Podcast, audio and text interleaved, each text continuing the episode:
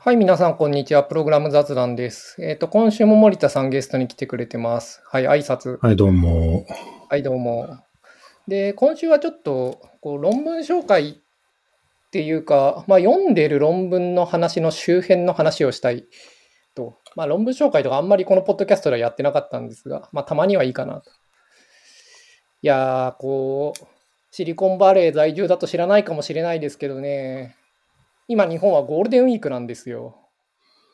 なんかそうらしいね。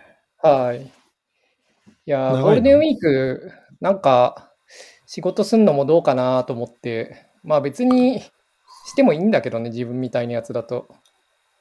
まあけど、どうかなと思って、なんか論文でも読むかと思って論文読んでたんですよ。優雅ですね。そうですね。まあまあまあ、お休みなんで。いやー、ちなみに、ゴールデンウィークって、そっち的には全然普通の平日なんですよね。そうだよ。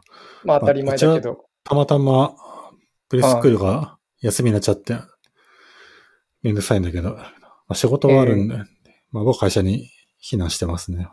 なるほど。だから5月の前半になんか休みとかは別段ないと。うん、4月の方がむしろあるよ。4月なんかあるんだっけ？なんか、学校とかはね、休みになりがちなんで。なんかイー一週スタ間ぐらいねーとかあんのっていつだっけ？あれ ?12 月とかだっけ？いやいや、すそれが先月だな。?4 月か。うん。なるほど。えーまあ日本はゴールデンウィークなんですよ。つってもまあ全然自分は本当にただ人が多いから出るのが嫌になるだけみたいなそんな状態ですけどね。まあそうでしょうね。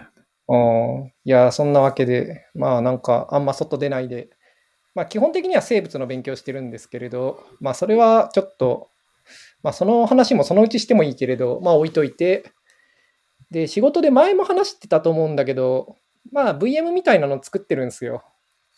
うん。で、まあなんか遅いと。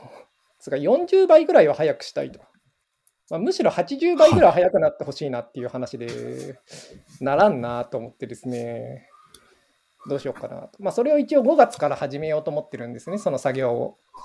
まあ3ヶ月から半年ぐらいかけて頑張って早くするっていう、結構本気で早くするっていう、まあやつなんですよ。まあ時間かけたら早くなるのかって問題あるんですけど、まあ時間かけて早くしようっていう仕事を始める気でいるんですね。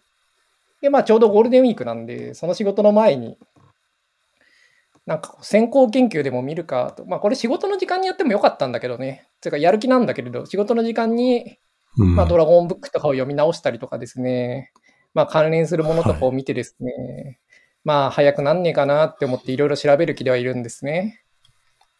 いやー、ねえ、そんな早くするの大変じゃないですか。そうでしょうね。うん。まあね、論文読んで早くなるともそんなに思ってないですけどね。まあ、やる気を高める効果あるよね。まあそうね。まあしかも知っておくのはまあね、選択肢を一応増やすという点で、まあいいと思うんですよね。うん。あまあで、とりあえず、まあ、本題として読んだ論文のまあ話を、タイトルをまず言うと、バーチャルマシンショーダウン、スタック VS レジスターズっていう論文で、これは最初は、 USENIX の2005のなんか proceeding かなんかだったみたいですね。ただその後なんか revise されて2008年が最終的な日付になってますね。で、私は2008年の PDF を読んだんですが、まあ、何かっていうと、まあ、VM インタープリッターで作るときのに、レジスタ型のバイトコードの方が早いんじゃないかっていう論文ですね。で、この著者は、なんか、ファーストオーサーが読めないんですが、私には、そのスペルが、なんか、何なんですかね、こう、アントン・アースル。まあよくわかんない、ちょっと読めないんですけれど、と、デイビッド・グレックっていう人が書いていて、このデイビッド・グレックっていうセカンドオーサーの方が、なんか同じような論文を、まあ、何度か出していて、というか2本目でこれ、1本目もなんか VM をインタープリッターとして VM 作るときにレジスタマシンの方がいいんじゃないっていうのを2003年に出してて、なんかトリニティカレッジ、ダブリンのトリニティカレッジってところの、まあ、人らしいんですけれど。で、まあその後、まあ5年後ぐらいにまた同じような論文を出したと。で、3年の方は読んでないんですが、読もうと思ったんですが、なんかこの2008年の方を読んだら十分だったんで、まあ読んでないですが。で、まあ、やってることは JavaVM のなんかこう VM 持ってきて、そのバイトコードを JIT っぽく実行前にそのレジスタ型のバイトコードに変換して、で、なんか自分で書いた VM で実行してみて、まあ、なんかこうベンチマーク比較しましたよ、みたいな論文ですね。えちょっと待って。はい。バイトコード、VM を持ってきて改造する？うん、VM 自身は自分で書いてるね、きっとこれは。うん。ただ、まあ、比較対象は Java の VM ですね。ああのオープンソーね。スのインタープリッターで動くような。はい。いいっすか？JVM のさ、バイトコードはスタックじゃない？はい。それトランスレートしして、レジスタマシンにうすんのね。ん。まあ、レジスタマシンっていうか、レジスタ型のバイトコードにするって感じだね。まあ、レジスタマシンだけど。まあ、ちょっと、うん、どのぐらいこの背景を伝えるかは難しいところだけど、まあ、そのスタックマシンっていうのは何なのかってのは知ってますかって知ってると思うんですけれど、スタックマシンってのはどういうもんですか森田さん？え、命令にさ、プッシュとポップうん。とロードとかそういうのしかなない。レジスタはない。ってもんまあそうですね。まあ大体そんな感じですね。だ add っていう計算をするときに、まあ add って足し算するわけじゃないですか。で、基本的には引数1と引数2を足して、どっかに入れるっていうのが、まあアセンブリーとして動くわけですけれど、まあ、スタックマシンっていうのは、その引数1も引数2も結果もすべてスタックに入れるっていうもんですね。だ add を呼ぶ前そうに、arg1 をプッシュして、arg2 をプッシュして、add して、で、結果、add の結果はスタックにまたプッシュされると。まあ、これは何かっていうと、要するに、プッシュして、プッシュして、2回ポップして、もう1回プッシュするみたいなことをやんなきゃいけなくて、なんかプッシュとポップがすごいたくさん発生するんですよね。うん。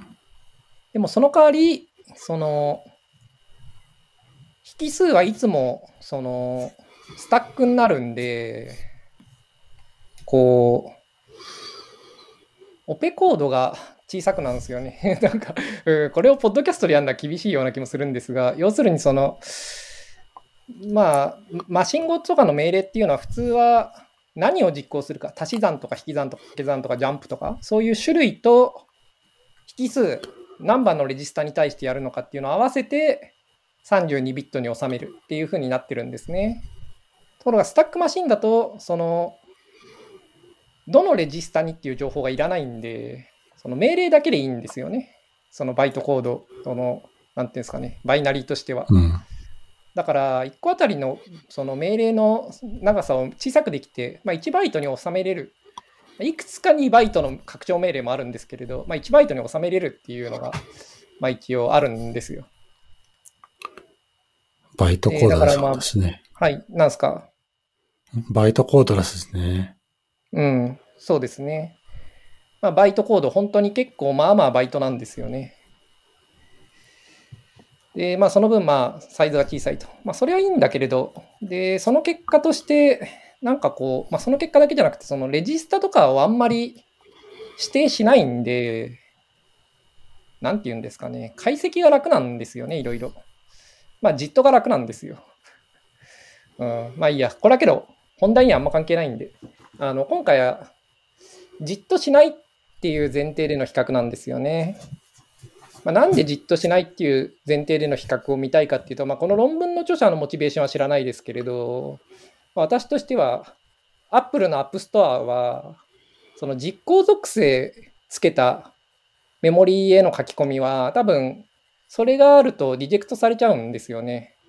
まあ、何をもってリリジェクトされるかっていうのは、そんな厳密には分かんないんですけれど、うん、まあ多分そのアプリのその実行可能属性のそのメモリーの書き込みっていうのは、サンドボックスになってて、フラグ立てないとできないわけですよ。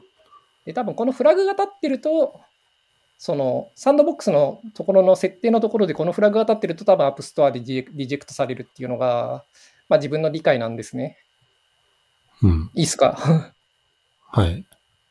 まあだからっていう、まあ言われると、まあなんていうか、まあ、なんというか、し、こう、うん。いやー、こう、この話をすしないっるときに、ていうのははいね、まあ、セキュリティを理由にうん、結構あるんだよね。うん。まあけど、気持ちはわかるよね。その、うん。実行可能なところに書き込みできるっていうのは、バッファーオーバーランができれば、なんていうか、そこに書き込んでそこにジャンプってことができるので、まあ、より、ミニコード実行ができちゃうからね。そうね何でもやりやすくはなるんだよね。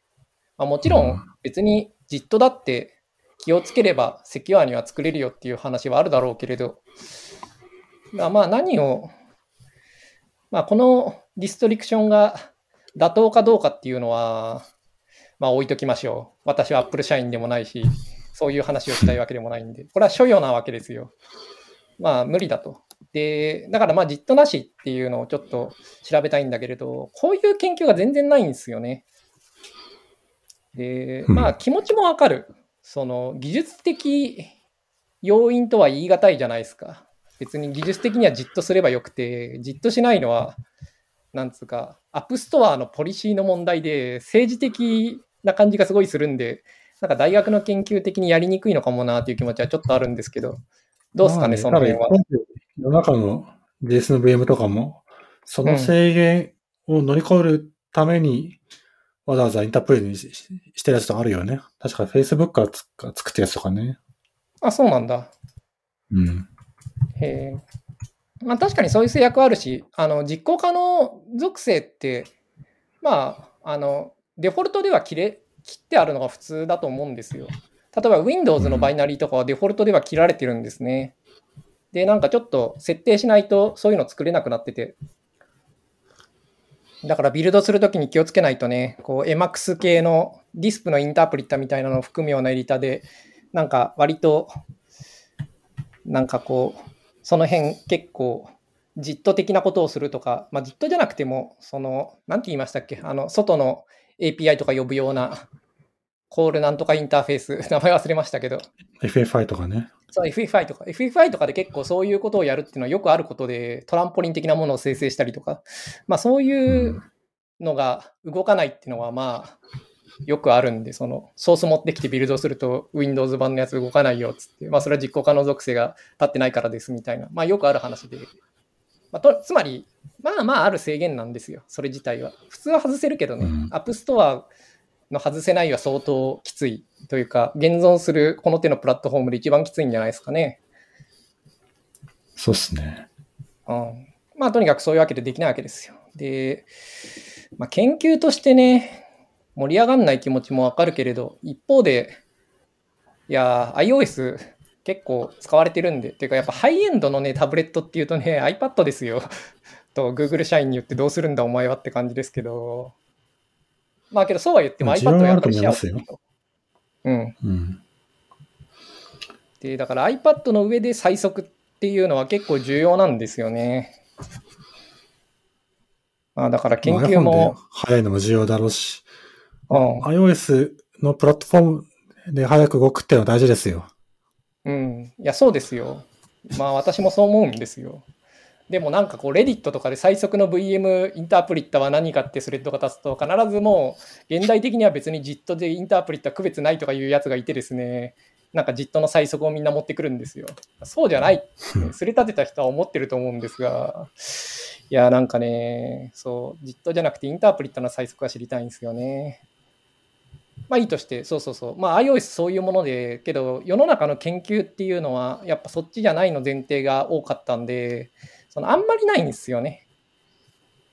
うん。で、まあなんだけど、なんかインタープリッタ最速は、まあたまにちょっとはあって、で、レジスタ型の、まあ VM の話っていうのは、まあこの人は2回ぐらい書いてて、で、まあその他、まあ似たような話はちょこちょこある。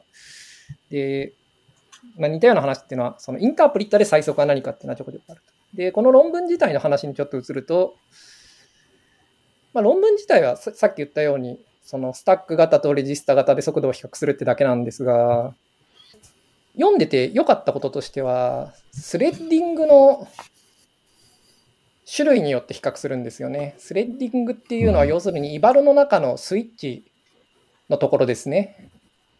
ここは結構インタープリッタ作る人の最適化の、なんていうか長年の努力が入ってるところでいろんな方式があるんですよ。うん。こう、森田さんはこの辺どんくらい知ってますか？一定程度は知っているけど、はあ、説明書とか多分できないね。まあ予習してないとね、まあ昔覚えては知っても忘れてるってことは多いと思うんで、まあスイッチ、まあ一番基本的な VM っていうのは、まあまずオペコードっていうか、その命令をまあメモリーから読みますと。で、それの、まあ先頭何ビットが普通だけど、まあ先頭何ビットかどうか置いといて、その命令をもとにスイッチで、アドだとかサブだとかジャンプだとかそういうのに飛ぶわけですよね。で、処理をすると。で、またループの先頭に戻る。っていうのが、一番何も考えてない VM の作り方。で、しかも一番遅い作り方ですね、これが。で、なんでこれが遅いかっていうと、まあ、スイッチが遅いんですよね。まあ、現代的なプロセッサーってのは、そのパイプラインがあって、その分岐予測をするわけですよ。で、まあ、分岐の予測が当たると、パイプライン、まあ、全力で動くんですよね。例えば16段のパイプラインとすると、まあ、最近16段ないよって話もあるんだけど、まあ、16段のパイプラインとすると、ストールしなければ16で動くけれど、その分岐の予測が外れると、それが1になるんですね。まあこれはちょっと大雑把だけど、まあけど16分の1の速度になっちゃうわけですよ。だから、その分岐先っていうのの予測っていうのは結構重要で、これは、この if とか while とか for とかはめっちゃ当たるんですよね。うん、現代のプロセッサーってのは。まあ、for 分なんてそもそも大体わかるじゃないですか。その次戻るっていうのは大体戻るんで、そのほぼ当てれるわけですよ。で、そうするとパイプラインストールさせずにうまくなんというか進めることができて早いんですが、スイッチってのはむちゃくちゃ相性が悪いんですよね。まあ、そもそもにほとんどランダム、ランダムっていうのは嘘だけど、その命令数によって飛び先は違いうるけれど、まあ、そんなものはコンパイラーも実行環境のプロセッサーも知らないんで、まあ、ほぼランダムと思って処理するんですよね。だからまあ基本的にはジャンプ先外れるんですよ、スイッチってのは。これがまずすごい遅いと。で、さらに、さっき言った方式には何が問題かっていうと、処理が終わった後にブレイクするんですよね。でそうすると先頭に戻るわけですよ。このブレイクして戻るっていうのも、なんかそれなりに遅いんですよね。まあ、こちらはそれなりに戻る先がもう固定してるから、予測が当たんないってわけではないんだけれど、でも、なんて言うんですかね。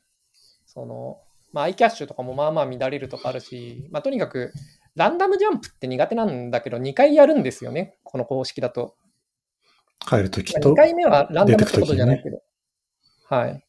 スイッチのケース分に飛ぶのと、ケース分が終わって先頭に戻るのの、まあ、2回が発生してしまう。うん、だこれをどうやって消すかっていうのが、まあ、なんというか、インタープリッター屋のまあ結構昔のテーマ、90年代ぐらいの、ちょうどオカムルだとか、スモールトークだとかが頑張って早くしていた時代の、まあ、今も頑張ってるのかもしれないですけど、まあそういう時代の、なんていうか、頑張りどころだったんですね。まあ今となってはね、ジットがすごいもう全盛で、LLVM でいいじゃんっていうバックエンドは感じになってるんで、あんまりその辺の話、私は聞かないんですけど、どうすか、森田さんは？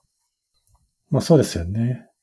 さっき言った、 React Native 用 JSVM ぐらいじゃない？へえ。 React Native 用の JSVM、ちょっとなんか、その話を聞いて興味が出てきたね。どういうふうに作ってんのか。うん。それが多分現状最速かもしれないな。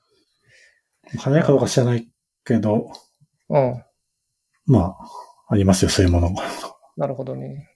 ちなみに自分がなんか、まあいいや、その前に、で、なんか、うん、どっから話そうかな。まあこういう話って、まあ自分は一番見たのはダルビック VM なんですよね。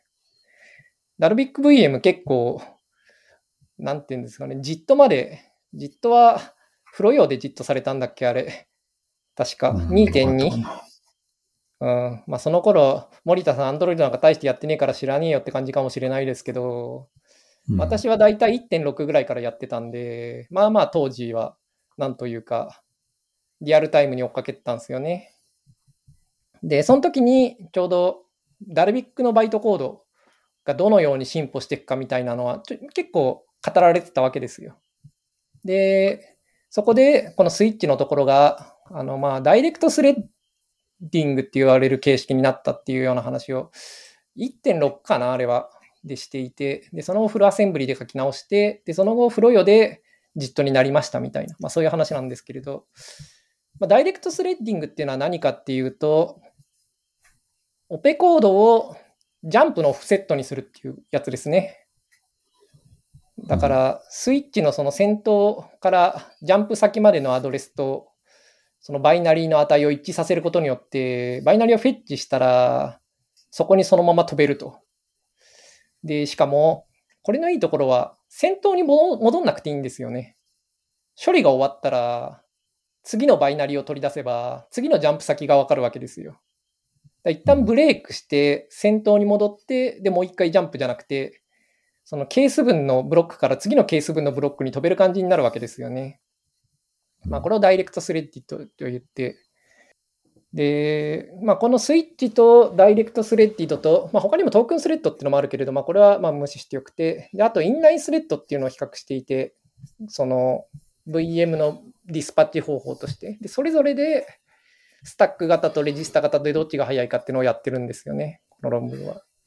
で、このスイッチのところをいじるっていうのは、その、このダイレクトスレッディドっていうのはそのオフセットにするってやつなんですけれど、まあ、現代的にはその GCC の拡張であの GoTo のラベルを配列に詰めるっていう拡張があって、それを使うとまあ同じようなことができるんですよね。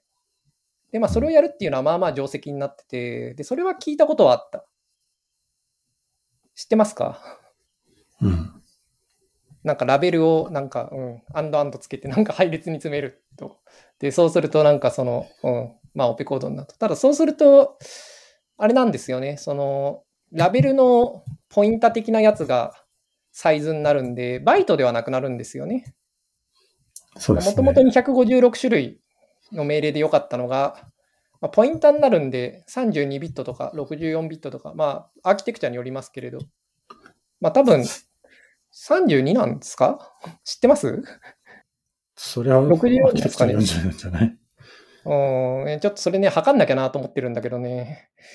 まあ、とにかく表現に変換する必要があるよ。あれね。そもそも。何表現？内部表現に、ね、バイトコードをそのまま実行できていたのができなくなるわけじゃん。まあそうですね。その GoTo のラベルの配列に変換しなきゃいけなくなるんですよね。うん。そうなんですよ。まあけど、そう、そういうのがあって、で、インラインスレッドっていうのが紹介されて、その次に、これが一応最速ってことになってて、自分はこれ知らなかったんですよね。で、まあ、論文としては、なんか比較していくんだけれど、そのまあ、基本的にはレジスタマシンの方が、まあ、1.5倍ぐらい速くなるっていうんですよね、感じとしては。まあ、2倍とか、まあ、ベンチマークによるんだけど、アーキテクチャとベンチマークによるけど、1.5倍から2倍ぐらい速くなりますと。けど、インラインスレッドにすると、ほとんど同じぐらいになっちゃうんだよね。インラインスレッドでめちゃくちゃ速くなるんですよ、スタック VM っていうのは。で、まあ、それだと、レジスターの方がちょっと速くなるけれど、あんまり変わらないっていうことが書いてあって、で、ほう、インラインスレッドって何ぞやって思って、まあ、ちょっと別の論文にそれが書いてあって読んだんですよ。でそれは何かっていうと、そのラベルあるじゃないですか、その GoTo っていうか、GoTo のラベルが回って、それを関数ポインターにして、そこのバイト値をコピーして、なんかつなげるみたいなことをやるんですよね。うん、だから、例えば、それってアドとかが、プッシュして、プッシュして、アドするとかになってるときに、そのプッシュ、プッシュ、アドの3つの命令をつなげたような、新しいブロックを、なんか、ヒープに生成するんですよ。コピーして。うん。で、そいつにジャンプするようにするという。だ動的に、その合成した、より複雑な、マトマルとか、アドアドとかそういう命令のよく出てくるやつを合成して、キャッシュのところに詰めて、以後はそれを使うっていうのが、インラインスレッドっていう方式ですね。でもじっとみたいな感じだよね。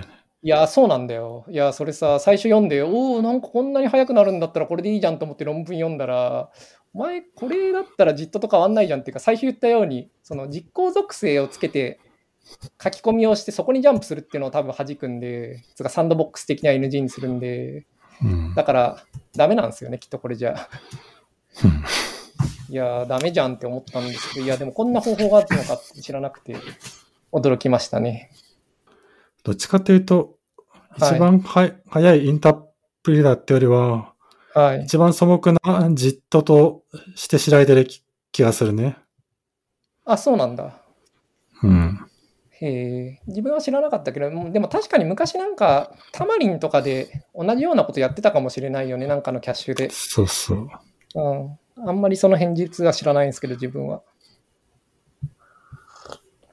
なんかトレースジットとまあ似てるような言われてみれば。そうね。うん。まあいいや。そういう、なんか、リスナーのみんな置いてきぼりの話をしてもしょうがない。まあ置いてきぼりかどうか知らないですけどね。詳しい人も聞いてるかもしれないですけど。いや、でもまあそんなのを見てですね、まあ、最初、おお、インラインスレッドでいいじゃんっつって、まあレジスタ VM にしなくてもいいかなと思って論文読んでったら、ダメじゃんってなって、まあダイレクトスレッドだったら、まあ1.5から2倍ぐらいになるんで、まあレジスタ VM にしようかなって今思ってるみたいな、まあそういう話ですね。うん。まあ、とにかくこの論文はいいのは、その、その当時知られているとか、まあ、現在でも多分変わんないと思うけれど、そのスイッチのところの最適化、いろいろ並べて、それをスタック型 VM とレジスタ型にした時の比較をいろいろしてくれるっていうので、だレジスタだけじゃなくて、そのスイッチのところの最適化の歴史もまあ学べるというか、リファレンスがある。それだけ読んでもよくわかんないけど、そのリファレンス先を読めば、まあ、ちゃんと辿ることができるっていうことで、結構当たりな論文だったなと自分的には思ってて、まあ読んでます。だ読みましたと。で、比較も結構、アームがないんだけどね、まあ時代が時代だからだと思うけど、けどまあ AMD だとか、そのインテルだとか、まああとアルファだとかいくつが入っていて、うん、まあまあ、こう、参考にはなった。で、まあ見てると、まあ、レジスタにすると、そのまあ当初言っていたように、そのプッシュとかポップの部分がまあなくなるんで、まあムーブの、まあムーブ、それらを全部ムーブと総称してるけど、ムーブが40%ぐらい減らせれると。あーだから結構、ムーブっていうか40%つか、だからインストラクションが40%ぐらい減らせれるんですよね。実行しなきゃいけないものの命令数はすごい減って、半分近くになる。うん。まあ、半分まではいかないけれど。うん。で、その分けど、その命令ががある方が嬉しいってことだよね。ん？何がですか？まあ複雑な命令があるあるっていうよりは、うん。命令の複雑さがそれなりにある方が、デイリーのオーバーヘッドを消しやすいからいいってことだよね。まあそうですね。で、そうなので、そのレジスタ型だとソースとデスティネーションがまあ入るんで、ちょっと複雑になるわけですよね、一個一個の処理が。うん。その分、そのスタックにプッシュしたりポップしたりっていうのをしないで、3番目のレジスタと4番目のレジスタを処理するとかいう風にできるんで、まあコピーが減らせれるわけですよ。うん。で、そっちの方が早いと。いやー、で、まあなんていう論文を読みましたと。で、まあ命令がまあ減って、で、自分の問題でも、なんか大体インストラクション数に比例して時間がかかってるんですよね、感じとしては。うんいろいろと評価していて、で、VM のパフォーマンスって難しくて、なんでかっていうと、一個一個の命令ってめちゃくちゃ早いんですよ、基本的に。で、それが死ぬほどたくさん呼ばれる結果遅いんですね、VM って。だから、プロファイルの取り方が難しいんですよね。うんそそのちょっと計測用のコードとかを下手に挟むとそのそれの副作用の方が全然重いんでその遅くなってしまうと。でサンプリングベースのプロファイルだとそのどこに当たるかっていうそのサンプリングの結果ですごいばらついてしまってしかもまあ所詮1個の関数のバカでかいスイッチとかなんでそのどこが遅いかっていうのはすごい分かりにくいんですよね。プロファイラーって普通関数単位になるじゃないですか。まあね。いや、というわけでね、どこに時間かかってるかっていうの自分はあんまりうまく終えてないんですけれど、どうですか？パフォーマンス方の結構得意そうな森田先生的には、こういう時はどうするんですか？サンプリングベースって普通、あの、命令のアドレスを覚えてるから、行単位で出るはずだけどね。まあそうね。うん、それはまあ出るんだけど。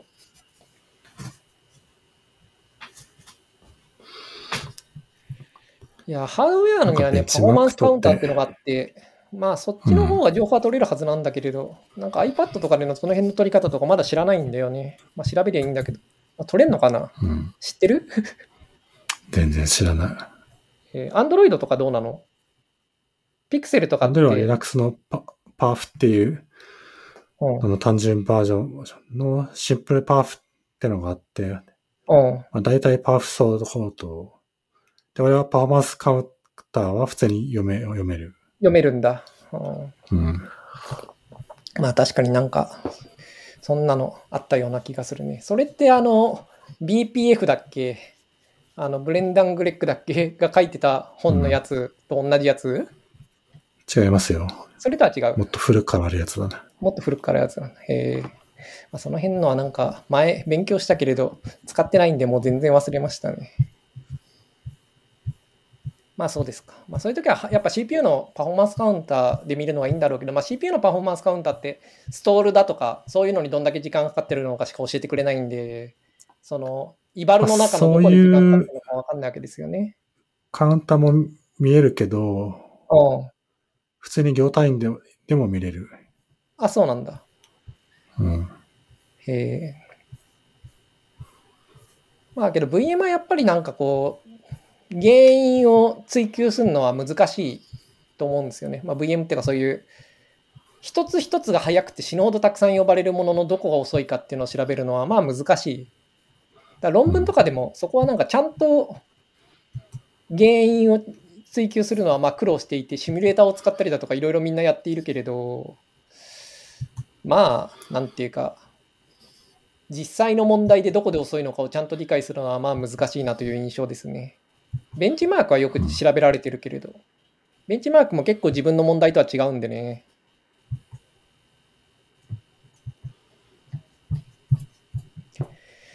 いやまあそんな感じで、まあそんな論文読んでましたと。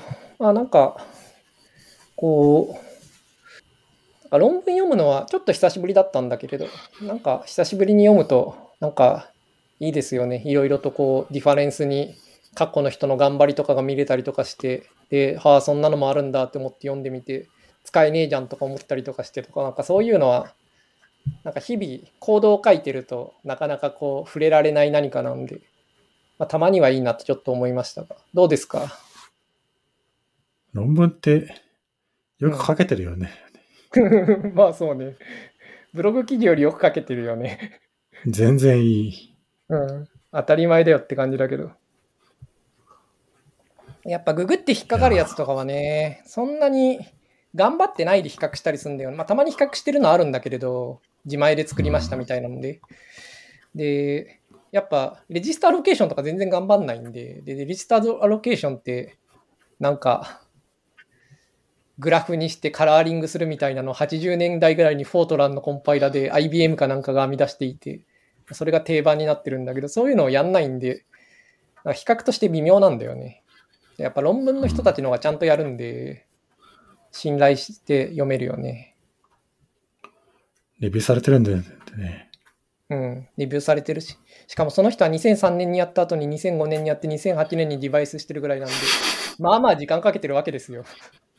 うん、6年とか7年とかそれやってるんで、まあそれなりにやっぱちゃんと調べてあるよね。うん、まあ一方で、やっぱ JavaVM のそのベンチマークを対象にするんで、問題が一般的すぎるんですよね。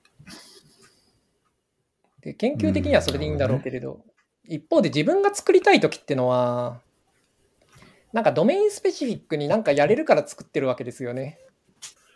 一般的だったら世の中のインタープリット使えばいいんで、学びはあるそうじゃない何かをっていう。かさ、はい。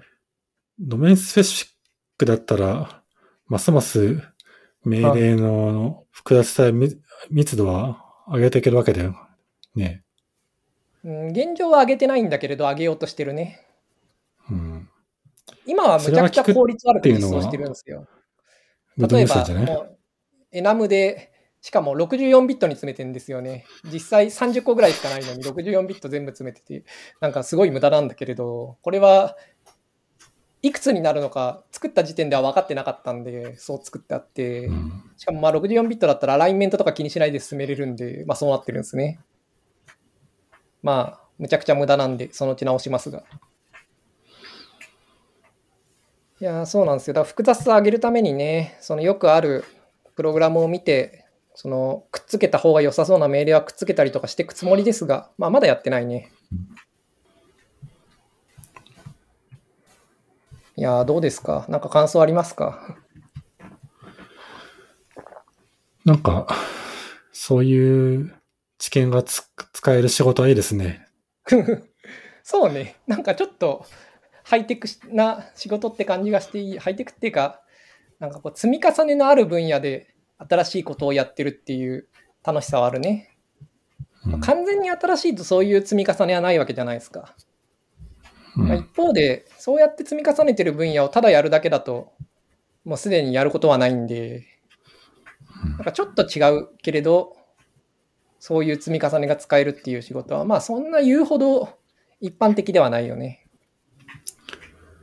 そうですね。うん。完全に新しいものってものってめったにないから、うん。まあ新しいことやってんじゃないの？うん。まあまあ新しいことやってますよ。しかもまあ iPad という制約がまたね、ちょっと新しいんで。それがノベルだね。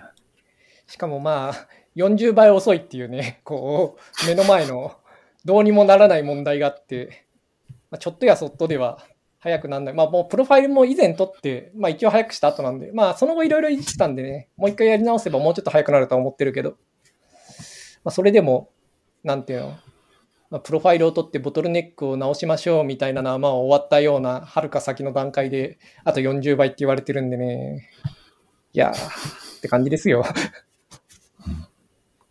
まあけど、ねうんなんか論文読んでたら、うん、なんか40まで届くかわかんないけれど、まあいろいろやればいいところまで行くかなという気分にはなってきてるけど。いやいやいや。行くといいですね。まあまあまあ、けど時間かけてね、こうやって作るのはまあ、たまにやると楽しいですよ。まあ、本当はね、専門家とかがね、一緒にいてね、作れるといいんだけれどね、こういうの専門家たまにいるけど、ただやっぱ専門家は、その、既存の処理系のやっぱこうね、高速化とかの専門家なんで、JavaVM とかを早くするみたいなのの専門家はいるんだろうけれど、そういう人は零細でこういう新しいものを作るみたいなことは普通やってないんでね、まあ、なかなか、うん、必要なところに必要な人材がいることは少ないんで、まあ仕方ないでございますが。まあ、うん。いろんなスタートアップはあると思いますけどね。うん。まあそうね。まあけどそんなわけで、なんかゴールデンウィークは論文読んでましたよ。どうすか？森田さんはゴールデンウィークなんか別に普通に仕事ですよって感じですか？ゴールデンウィークじゃないからね。からねゴールデンウィークじゃないから。まあ、そりゃそうか。どうすか？休みの日とかってあるじゃないですか？長期休暇っていうか。なんか1週間ぐらい休みになったりすることあるじゃないですか、きっと。うん、そういう時って何してます？まあ家事だけですよって感じですか？まあ、家事っていうか、家のことだな。うん、まあそうね。いや、なんか仕事のコードを触るのはどうかなと思うが、まあ、なんかやってもいいかなみたいな時とかっていうのはあったりしないんですか？平日の方がある、あるよ。あ平日の方がありますか？うんさすが、休日。夏季休暇は休暇じゃないとかいうようなパパさんとかと同じようなことを言ってますね。いや、そのものですからですから。まあ、そのものですか。いや、本当そそうなんでしょうね。まあ、けど、コンパイラーの論文、まあ、読んでいて、まあ、ちょっと面白くて、で、まあ、ちょっと関連する話をすると、なんかこのレジスタ型の VM というか、インタープリッター的なことにするっていうのは、まあ、それなりに関心はあって、この論文が書かれた時には、パールがちょうど VM をレジスタ型にしようって言ってやっていた時代みたいですね。パロットとかいうような。うんちょっと猫がうるさいですか？ら。まあいいですよ。猫はゲストってことで。猫はどうしたんですか？その今、部屋にいるんですか？喧嘩してた。喧嘩してるんですか？猫何匹いんだっけ？2匹。?2 匹？えー、なんか前行った時も2匹ぐらいいたかな？うん、その時と変わんないそう。でした。うん、まあいいや。で、なんだっけ？そうそうそう。あの、まあ、パールの VM をちょうど、なんか、レジスタ型にしようとか言ってた時代で、まあ、2003年よね、わかんないけれど、そのくらいの時代の話で、まあ、ちょこちょこ、なんか当時はそういう話はあって、今はもうその VM 使われてないらしいですけどね。うん。まあ、今のよ、ちょっと調べたけどよくわかんなかったんで、最新版のことは知らないですけど。であと、ルアーがちょうど VM をレジスタ型に変えたとかいう話をしていて、うん、で、今、ルアーの内部実装というか、そこら辺の論文みたいなのもあったんで、今それを読んでますね。うんルアーはなんか32ビットみたいですね。オペコードは。あオペコードっていうか命令は。どうすか？ルアーの VM とか詳しいっすか？いや、全然。ルアー詳しいっすか？いや、全然使ってないね。えー自分も全然知らないんですけどね。ただなんか VM は結構頑張ってるみたいなのを、レディットで作者が語ってたっぽいんで、頑張ってんのかなロジットとかあるよあるよね。そうね。なんか実装はまあ、けど実装はね、まあ早いでしょとしか思わないんで。うん